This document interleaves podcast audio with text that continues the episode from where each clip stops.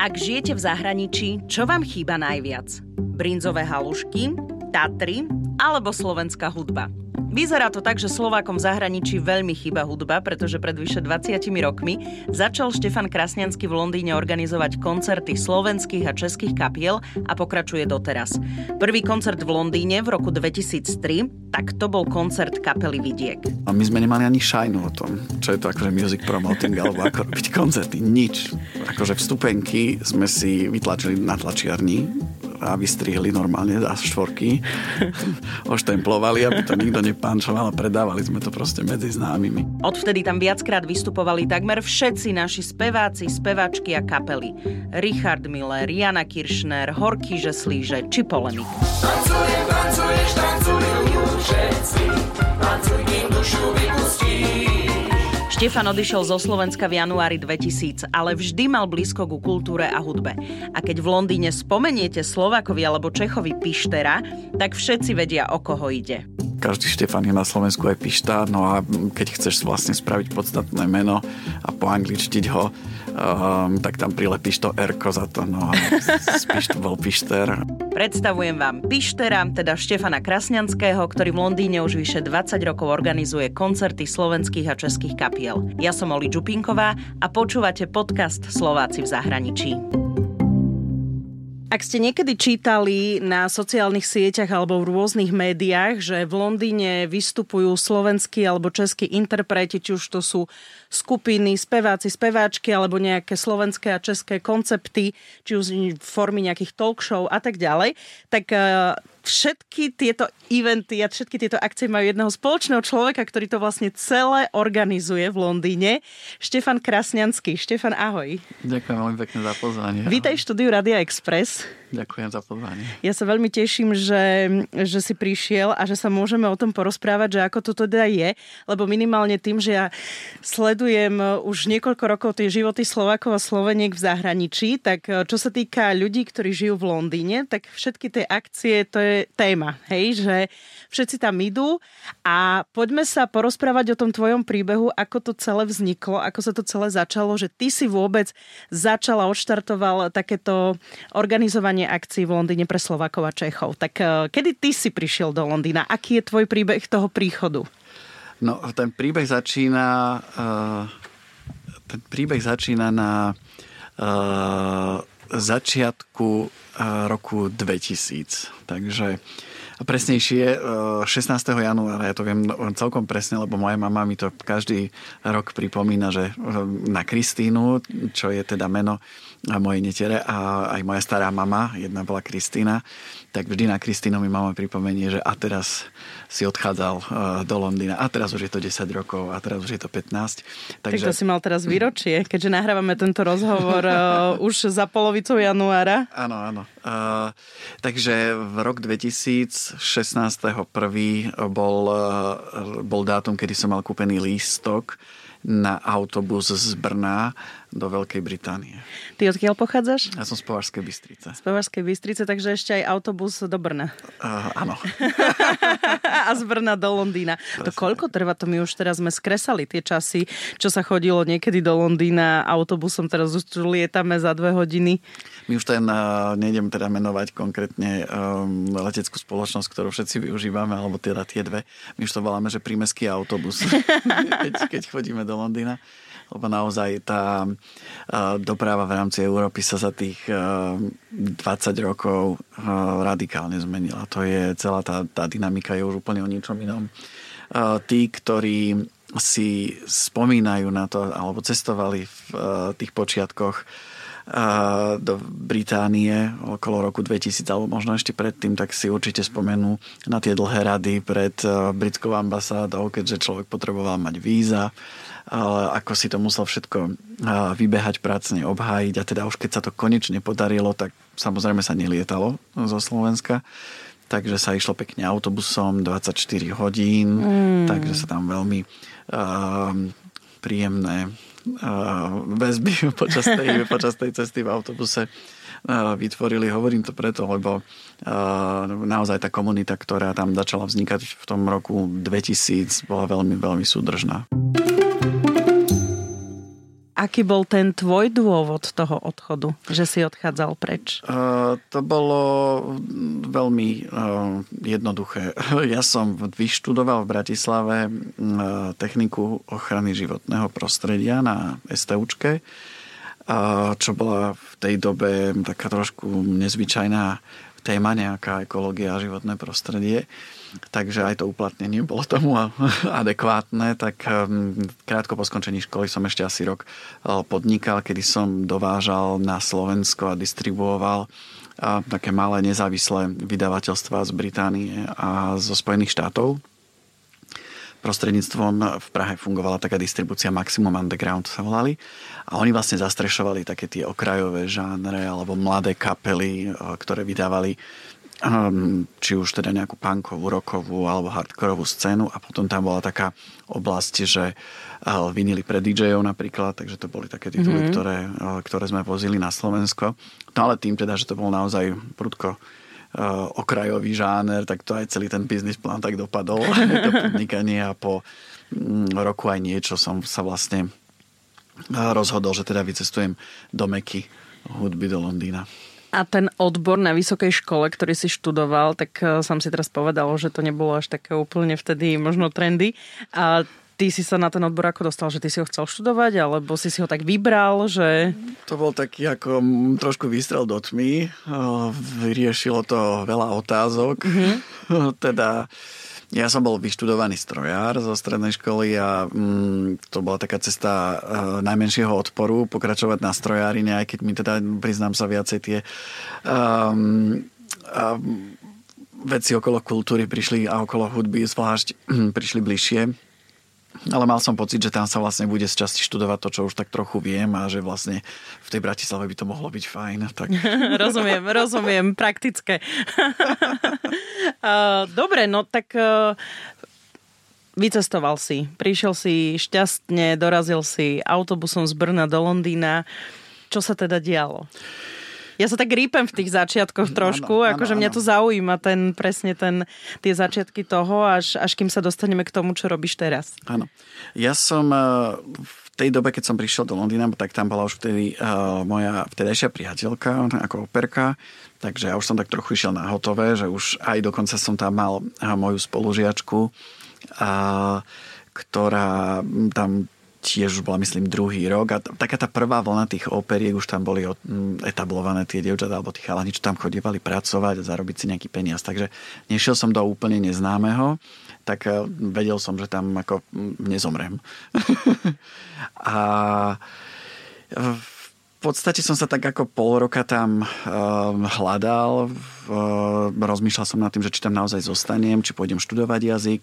Uh, samozrejme ma zaujímala aj tá hudobná scéna uh, a tam teda musím povedať, že my z Považskej Bystrice, uh, ľudia odchovaní na vtedajšom DJ-ovi a pravdepodobne aj stále pôsobiacom v nejakom rádiu Milanovi 105 kg krajčím, čo bol taký Um, priekopník tej alternatívnej hudby na považí. Uh, sme mali vlastne tú laťku toho povedomia o tej britskej hudobnej scéne uh, pomerne slušnú a o tom sme vlastne my ani tak ako nevedeli. Ja som myslel, že prídem do Londýna a teraz začnem objavovať strašne úžasné veci, lebo však toto sa dostalo ku nám na považie, tak čo tam ešte v tom Londýne musí byť. No a na moje sklamanie som zistil, že vlastne viem o tom už dosť a tie veci, ktoré prichádzali v tých komerčných médiách, povedzme, alebo v koncertných sálach, ktoré som tam videl, ma nejako zvlášť neprekvapovali, že vlastne my sme to všetko už poznali. A trvalo mi teda nejakú dobu, kým som sa potom dostal do toho hudobného podhubia a tam už som zase začal objavovať nové veci ale to mi, hovorím, trvalo nejakých 4-5 rokov, kým som si to tak ako naozaj uh, detailne všetko zmapoval.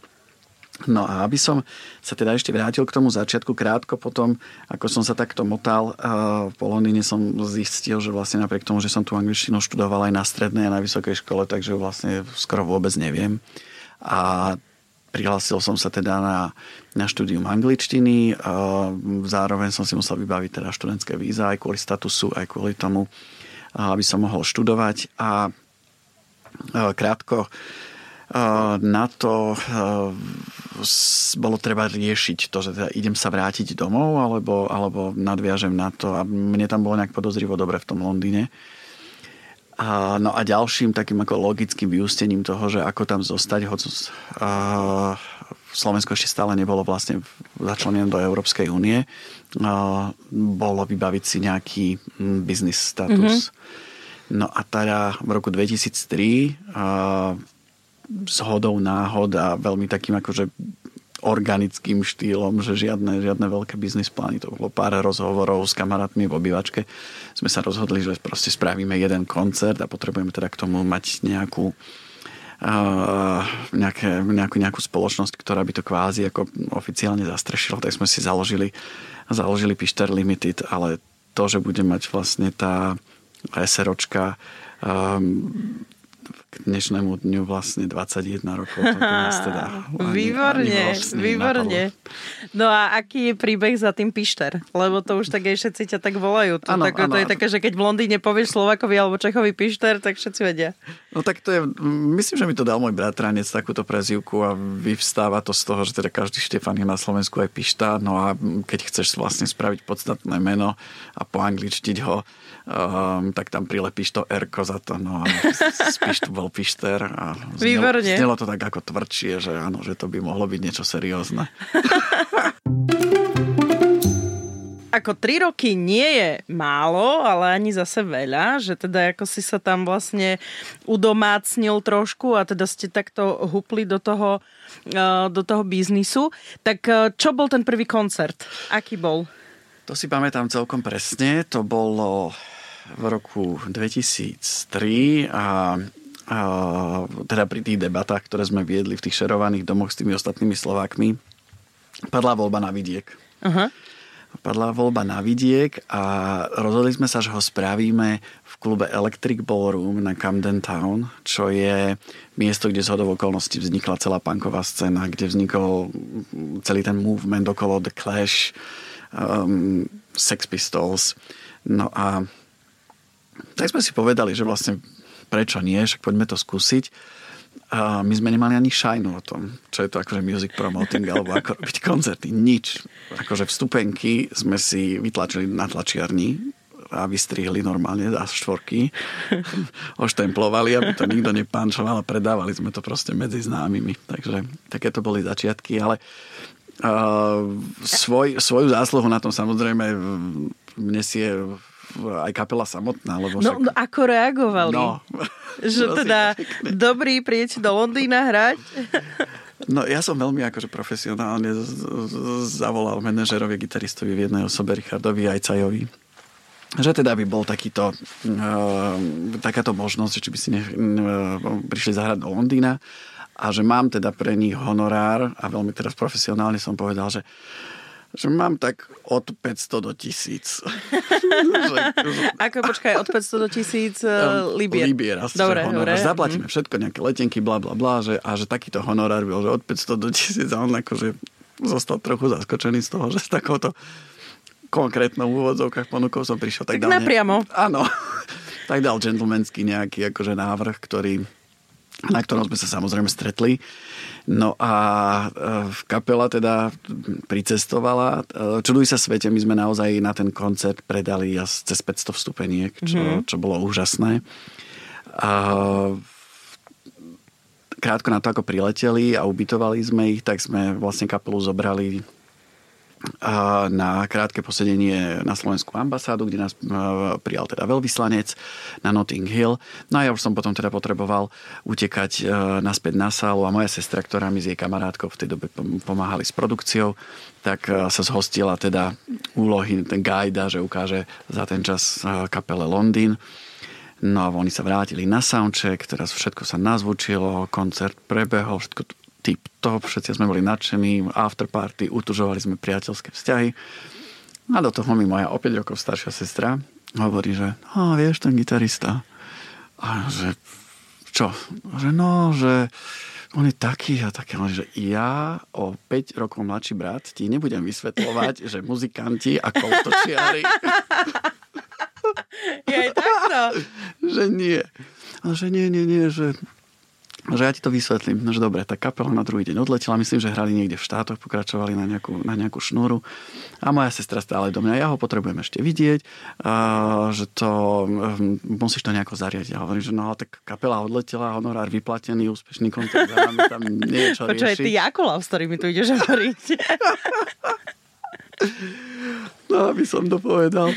A tak sme si teda vymysleli zámienku, že ideme zháňať referenciu, že teda nech ide do tej Bratislavy vypýtať papier, že vieme robiť koncert.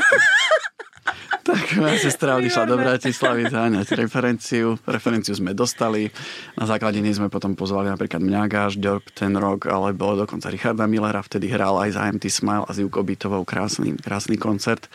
Um, v klube Astoria na Tottenham Court Road, ten už dnešných dňoch nefunguje, ale to bol klub, kde hrá napríklad Rolling Stones hrali mesiac pred nimi svoj fanklubový koncert pre 2000 ľudí. To bol naozaj klub, kde to na teba proste padala tá, tá rock'n'rollová vôňa v každom, na každom kúte.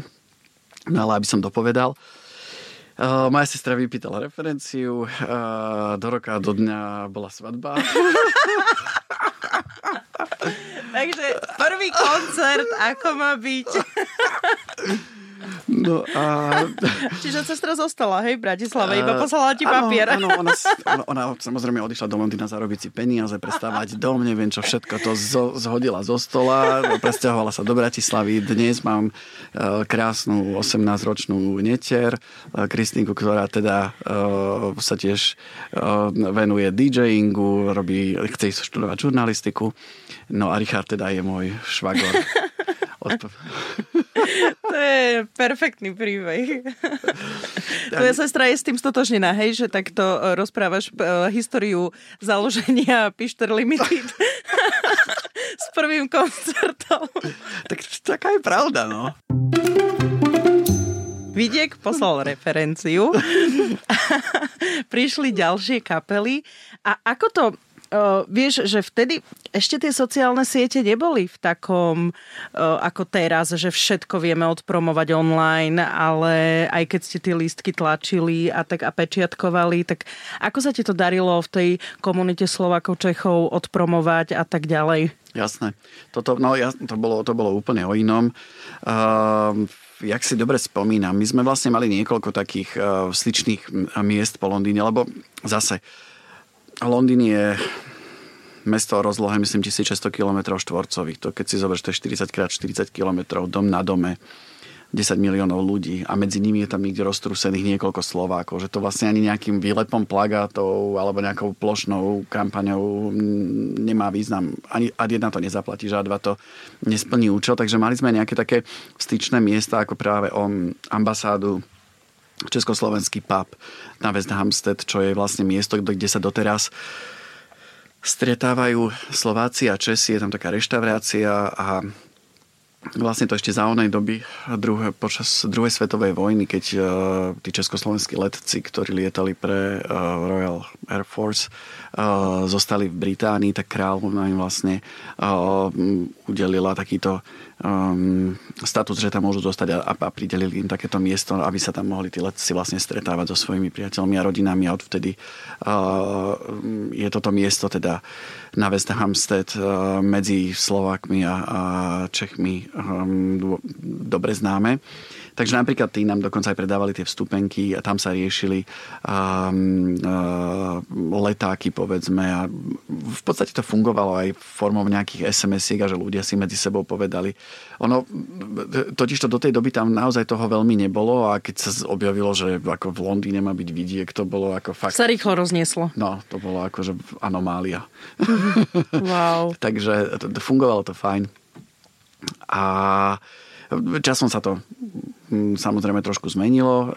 Presne ako hovoríš, prišli do toho sociálne siete. My sme dokonca jednu dobu, to mohlo byť taký rok vlastne možno v tej dobe, keď sme zakladali agentúru, sme spolu za, s takou spoločnosťou Czechia Limited alebo s Petrom Krížanom založili časopis Echo magazín, čo bol taký bezplatný občasník alebo mesačník, ktorý sme tiež distribuovali medzi Slovákov a Čechov po Británii a okrem všetkého ostatného tam boli teda aj informácie o kultúre a o koncertoch, ktoré poriadame. Takže aj toto bola jedna z foriem, ako sme tie informácie šírili. No tak uh, bolo treba to odpromovať, mm. tak ste hmm. hľadali asi všetky tie, všetky tie možnosti. No dobre, ja mám pocit, že asi všetci zo slovenskej hudobnej scény v, v za posledné roky, ak nerátame možno teraz nejakých nováčikov, akože na scéne, mladých spevákov, talentovaných a spevačky, ale drvie väčšine tam boli všetci, však tam boli aj reperi, nie? To nebolo že akože kapela Vidiek vo všetkej úcte super, hej, ale že, že ja neviem, tam hrával veď aj Meky Šbírka, hrával, čo, čo teda ešte pre Londýn Meky, tak to je spojenie, áno. Ja Richarda Millera si spomínal, ja si pamätám, že dokonca dokonca aj napríklad ako koncept silné reči, že boli už v Londýne práve na, tieto, na to pozvanie od, od vás, od teba. Áno, e, v podstate e, my gro tej produkcie, ktorú e, robíme, tvoríme vlastne z tej hudobnej produkcie, alebo vyberáme teda tituly, ktoré v ktorých sa mám pocit orientujeme najlepšie a to je práve, um, práve tá hudba. Ale presne ako hovorí, že robili sme stand-upy, robili sme malé javiskové formy, robili sme Radošinské naivné divadlo. Tuším aj Jan Kraus. Áno, s Janom Čiže... Krausom sme tam asi zo dvakrát točili pre telku, ale robili sme aj také, že bez kamier, že prišiel a urobil show. Um, takže dokonca sme tam robili nejakú predpremieru filmu všetko, čo nám dávalo zmysel vlastne a malo akýsi presah na tú komunitu, tak akože sme vítali, lebo však bolo to, bola to výzva, bolo to zaujímavé a ten Londýn je tomu naklonený aj vďačný. Naozaj je to, je to meka rock'n'rollu, či už to bereš po tej profesionálnej stránke, alebo o tom, ako sú tí ľudia nastavení, tí diváci, aké je to povedomie vlastne toho bežného Londýnčana, že tam proste je tá, tá hudba všade, že tí, tí ľudia sú ňou naozaj nasiaknutí a opýtaš sa hociakého človeka proste na titul od, od Beatles alebo od Oasis alebo čokoľvek a tam je to proste... Mm-hmm. Mm, vedia o tom ľudia jednoducho. Aj, tá, aj tá, ten hudobný vkus eh, tých Londýnčanov akože je, je úžasný. Je pre teba dôležité, alebo do akej miery to je pre teba dôležité, respektíve ešte poupravujem tú otázku, bolo v tom čase, keď ste to začínali robiť, dôležité, mm, to spájanie tých ľudí, táto vytváranie tej komunity? To bolo v podstate tam, tam boli dva také dôležité uh, dôležité veci, ktorými sme sa my v tej dobe zaoberali. Jedna bola, jedna bola vlastne pokrytie toho komunitného, kultúrneho života alebo toho vyžitia, alebo doteraz napríklad Slovensko nemá kultúrny inštitút, ako to má napríklad České centrum e, v Londýne, takže my sme sa snažili vlastne trošku tak suplovať aj to vyžitie tých, tých krajanov e, v Londýne a vytvoriť to zázemie pre tú komunitu a zároveň už teda keď tá komunita fungovala, e, tak sme chceli, aby trošku aj difundovala do tých, či už do toho bežného londýnskeho života, alebo aby tam bola nejaká interakcia s inými komunitami. Takže mali sme napríklad taký projekt s klubom Cargo, kde na Old Street dnes už je to volajú, to, volajú to, že Európske Silicon Valley, ale v tej dobe to bola akože meka, meka rock'n'roll. A vtedy sme mali vlastne taký projekt vymyslený, volalo sa to, že Puls Festival, čo bolo taká prehliadka stredo- a východoeurópskej hudby, že okrem Slovenska sme tam mali Čechy, Polsko, Maďarsko, vlastne celý Výšegrád, Balkán, a, a tam sme vlastne počas, uh, raz za rok sme spravili festival a počas roka sme robili také impulzy toho festivalu a raz za mesiac sme priviezli nejakú slovenskú kapelu a spojili sme ju dohromady povedzme s nejakou britskou kapelou alebo s rakúskou a uviedli sme ich spolu na stage. A to bolo super, lebo tam okrem toho, že tá komunita sa stretla, tak zrazu tí Slováci videli, že wow, že my máme vlastne na londýnskom pódiu spolu s nejakou britskou kapelou nášho interpreta a je to úplne super, že vlastne mm-hmm. sme jedným z nich, že... Super spojenie. Hej, hej, toto, toto fungovalo výborne. No. Tebe, tebe to čo dávalo? Ako tebe, ako Štefanovi Krasňanskému ako človeku, ktorý žije v zahraničí a ktorý to tvorí pre tých ľudí, lebo teda jedna vec je byť ako keby, hej, že sú, je viacero možností, že buď som ten človek, ktorý to chce ignorovať a nechce sa stretávať, ďalší sa chce stretávať, ale nebude to organizovať a potom si to vlastne ty a tvoj tým ľudí, ktorí to aj chcete organizovať. Tak čo to tebe dávalo a dáva? to bola veľmi taká ako spontánna, hovorím, organická a sebarealizácia, že ja som to naozaj nejak ne, neanalizoval znútra, že to to išlo prirodzene proste so mňa von a ja si ani popravde neviem celkom predstaviť, že by som v živote vedel 20 rokov sa venovať niečomu, niečomu inému. Ja neviem, či to robím dobre, ale som si istý, že nič iné by som lepšie robiť nevedel. Mm-hmm, super. No a čo, čo, trošku tam bola pauza, keď bola pandémia lebo teda všetky firmy a spoločnosti a organizácie, ktoré robili rôzne podujatia, tak e, týchto zasiahlo najviac vo väčšine prípadov. Čo sa vtedy dialo? No, tak boli to samozrejme turbulentné dni a mesiace, ale ja mám na to s odstupom času, keď sa na to dívam, cez všetko, cez čo si tí ľudia prechádzali a keď sa na to teda pozerám ako promotor alebo človek, ktorý sa živí hudbou a žije v Londýne, uh, tak pre mňa to bola jedna veľká vzprúha od smerom proste od, od kráľovnej, od, od governmentu, od Arts Council England, ktorý podporoval vlastne celý, celý tento music industry. A uh, ľudia proste, ktorí mali za sebou nejaké, nejaké výsledky a bolo vidieť, že teda naozaj tá pandémia ich zasiahla, tak, tak bolo o nich náležite postarané. Ja naozaj nemôžem povedať pol zlého slova. A je, za nás ja môžem povedať len toľko, že to, čo sme si vypýtali, tak sme proste mm, z tej, um, z tej uh, britskej pokladnice dostali. Mm-hmm a vďaka tomu teda vznikli projekty, eh, ktorými sme povedzme vysielali zo slovenského eh, klubu, to bolo pod lampou od, od Štefana Hríba, eh, tam bolo spravené improvizované vysielacie štúdio. A odtiaľ sme, myslím, tri koncerty vysielali do Británie. Takisto sme robili z Lucerna Music Bar, práve spomínaný, nech mu je zem ľahká, Meky Žbírka odtiaľ robil úžasný koncert, takisto kapela Činasky. Takže my sme vlastne takto cez Britániu a pre britského diváka podporovali tak trošku aj to, čo sa dialo mm, na Slovensku a v čiže, Čechách. čiže aj vlastne ste si našli tú svoju úlohu aj e, v tej pán, aj počas áno, tých lockdownov, áno, áno. tak aby sme to nazvali, že keď sa nemohlo nič organizovať a stretávať a že teda tú svoju sieť už aj asi vytvorenú na základe aj sociálnych sietí a všetkých tých profilov a komunity Mm, super, super, to som vidíš, ani nevedela. Mm. Mm, aký typ ľudí Slovákov a Čechov chodí na tie vaše podujatia a na tie koncerty? No, rôznorodý. Samozrejme záleží, aký spravíš line-up, uh, akého diváka chceš, chceš osloviť a ešte do toho vstupuje vlastne aj taká časová os, by som si dovolil povedať, že tá komunita sa tiež organicky vyvíja možno v časoch, keď som tam prišiel, jak som hovoril, že tam boli najmä tie operky a buildery a um, Libra bola 70 korún, takže si všetci šetrili, uh, tak tí diváci boli samozrejme trošku iní, ako keď sme napríklad vstúpili do, do únie a zrazu začali byť dostupné kvalitné školy, zrazu sa Slováci vedeli dostať na dobré medzinárodné pozície, um, začali podnikať a mm, to cestovanie bolo oveľa jednoduchšie, takže aj intelektuálne proste išla brutálne hore tá komunita, že bolo vidieť, že to boli proste už tá, zvlášť tá mladá krv, že to boli regulérni Európania, ktorí vlastne chodili do tej, do tej Británie za tou prácou alebo za štúdiom. No a potom zase prišiel ten pre mňa nešťastný alebo pre mnohých ľudí nešťastný Brexit, ak si to môžem takto dovoliť mm-hmm. povedať a opäť sa tá, mm, to cestovanie začalo komplikovať.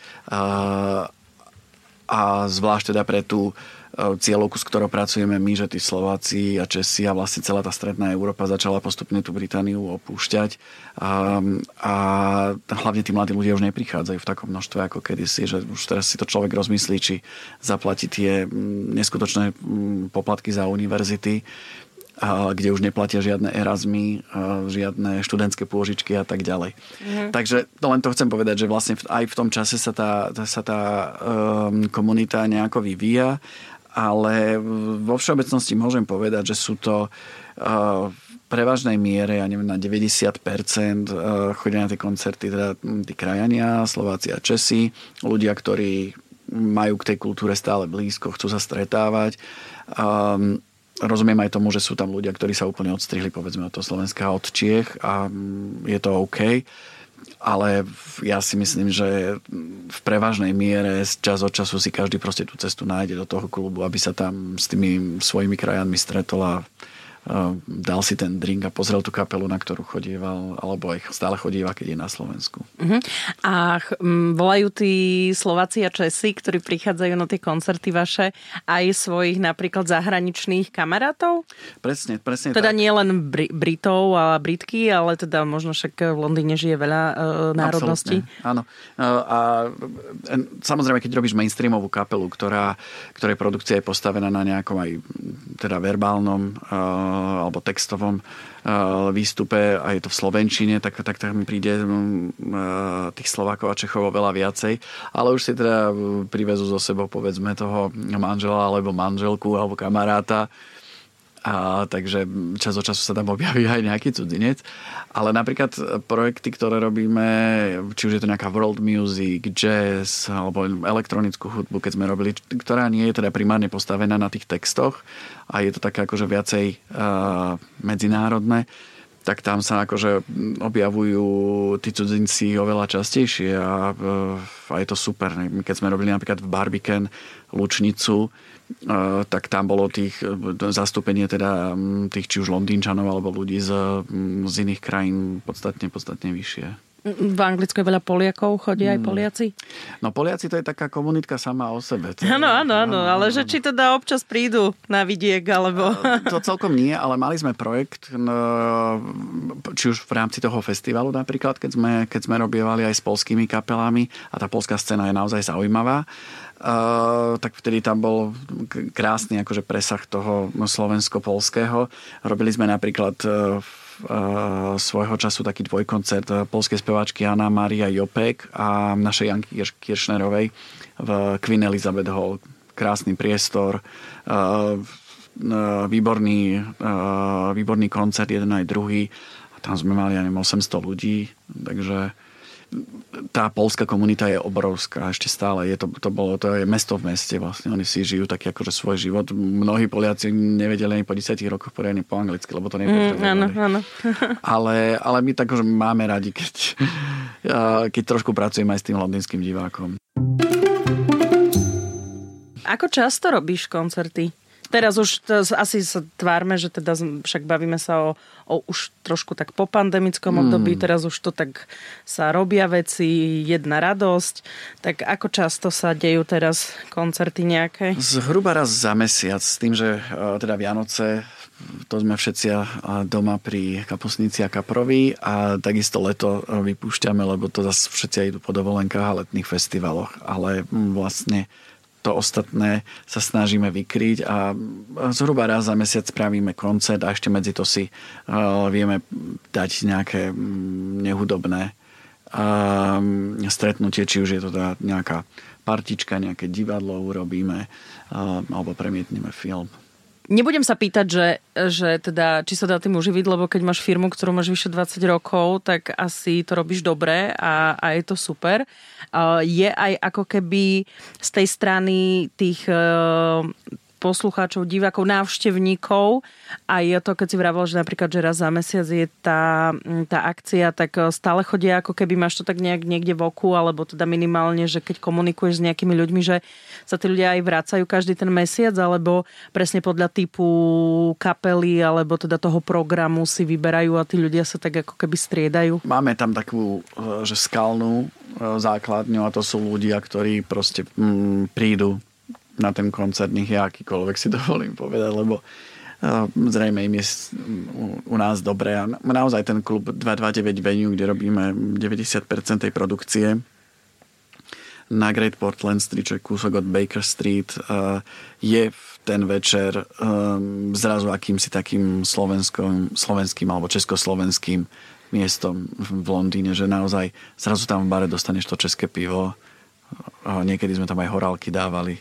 A mm-hmm. zahráti tam tá slovenská kapela, všade počuješ tú slovenčinu. Takže toto, toto sú silné veci a, a ľudia to majú radi. A potom sú ľudia, ktorí idú výhradne teda, hm, povedzme, len za tou kapelou, um, takže hm, neprídu na každý koncert, ale hm, stretneme sa čas od času.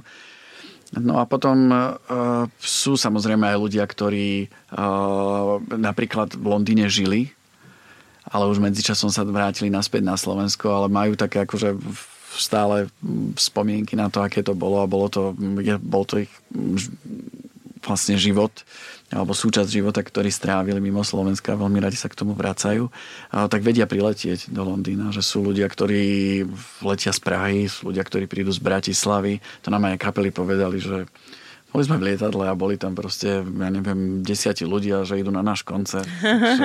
Super. Toto tiež funguje. Tak ja keby som bola v Londýne v tom čase, že viem, že sa tiež deje nejaká takáto akcia alebo koncert, tiež by som sa išla pozrieť. Mm. Ale tak ja už aj z tej pozície, že nahrávam tieto rozhovory, tak eh, minimálne z tej zvedavosti, že tam je eufória Slovakov v zahraničí.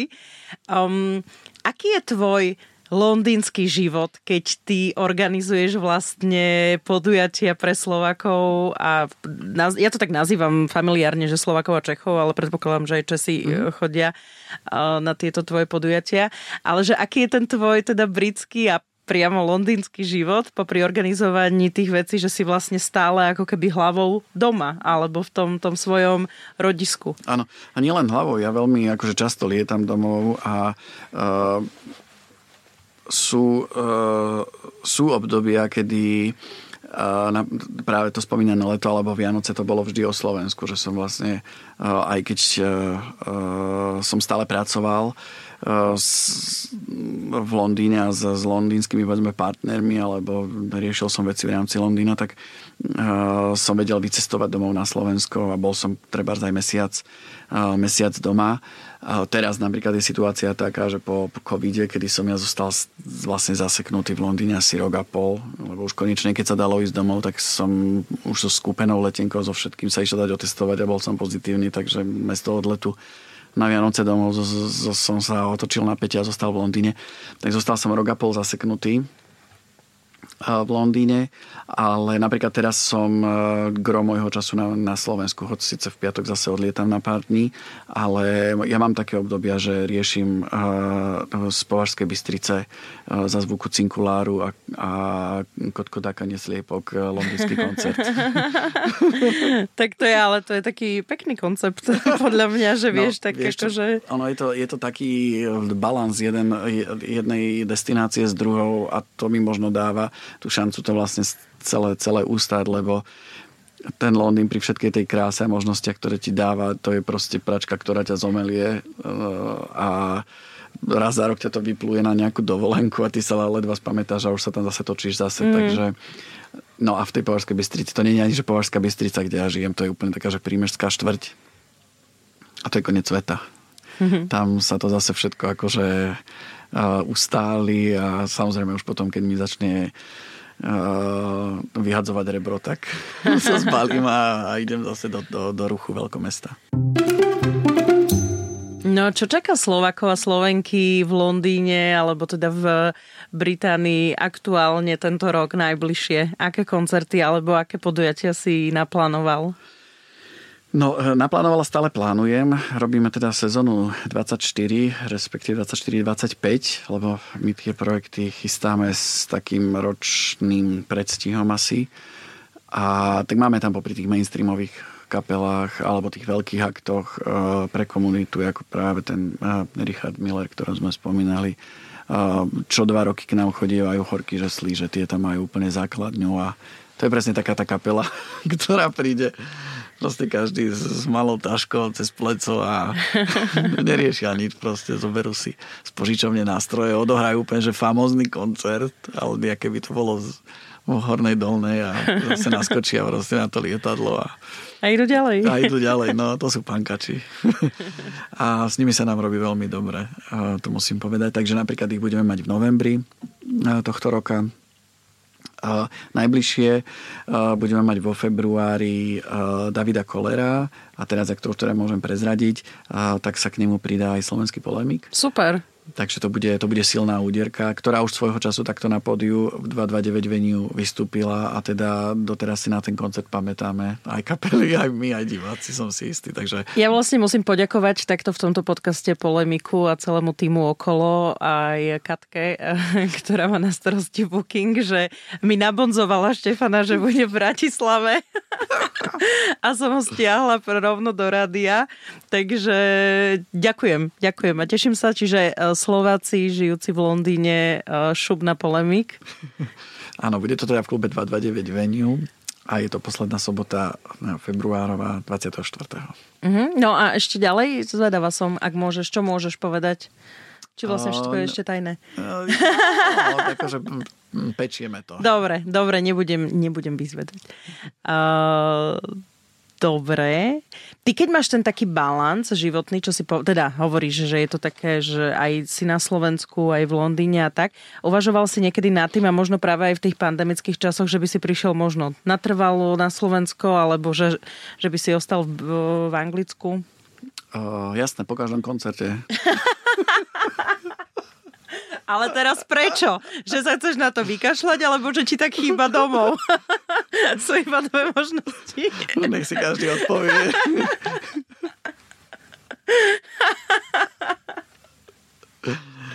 um, No, je to, je to tak, ako som povedal, že treba vo všetkom hľadať tú rovnováhu a uh, ja na jednej strane sa cítim strašne dobre na Slovensku, ale zároveň je to pre mňa strašný boj po tom, čo si človek proste polku života prežije tak trochu kočovne, alebo povedzme, že kozmopolitne, tak, lebo považujem sa za človeka, ktorý je vlastne doma úplne všade. A teraz zostať akože veľmi striktne usadený na jednom mieste je akože celkom výzva pre mňa. Na druhej strane vekom sa už aj tie priority trošku menia a človek nepotrebuje byť e, všade a už aj to tempo životné je trošku iné, takže nikdy nehovor nikdy. Akože mne na Slovensku bolo vždy dobre a kto vie, časom to možno naozaj vypáli, takže po všetkých tých o zážitkoch, ktoré mám po svete, mi bude najlepšie na Slovensku. Ale ešte ťa to baví, to, to, to, to organizácia, si, to produkcia. Ďakujem ti veľmi pekne, Štefan, za tvoj čas aj za rozhovor, že si si teda našiel čas prísť e, takto pokecať o tejto tvojej práci, o ktorej hovorím, ja som už dlho vedela a myslím si, že teraz prišiel asi ten správny čas, aby sme sa takto stretli a mohli aj sa porozprávať v štúdiu, nie napríklad online, alebo alebo niekde v londýnskej kaviarni, aj keď aj to by malo svoje čaro. Ale teším sa, držím palce pri všetkých akciách. Pozdravujem všetkých Slovákov eh, v Londýne. Ďakujem veľmi pekne za pozvanie. Som Oli Čupinková, ďakujem, že ste nás počúvali. Ak poznáte úspešných Slovákov a Slovenky, ktorí uspeli vo svete a doma ich nepoznáme, napíšte mi o nich na Slováci v zahraničí zavináč Express.sk.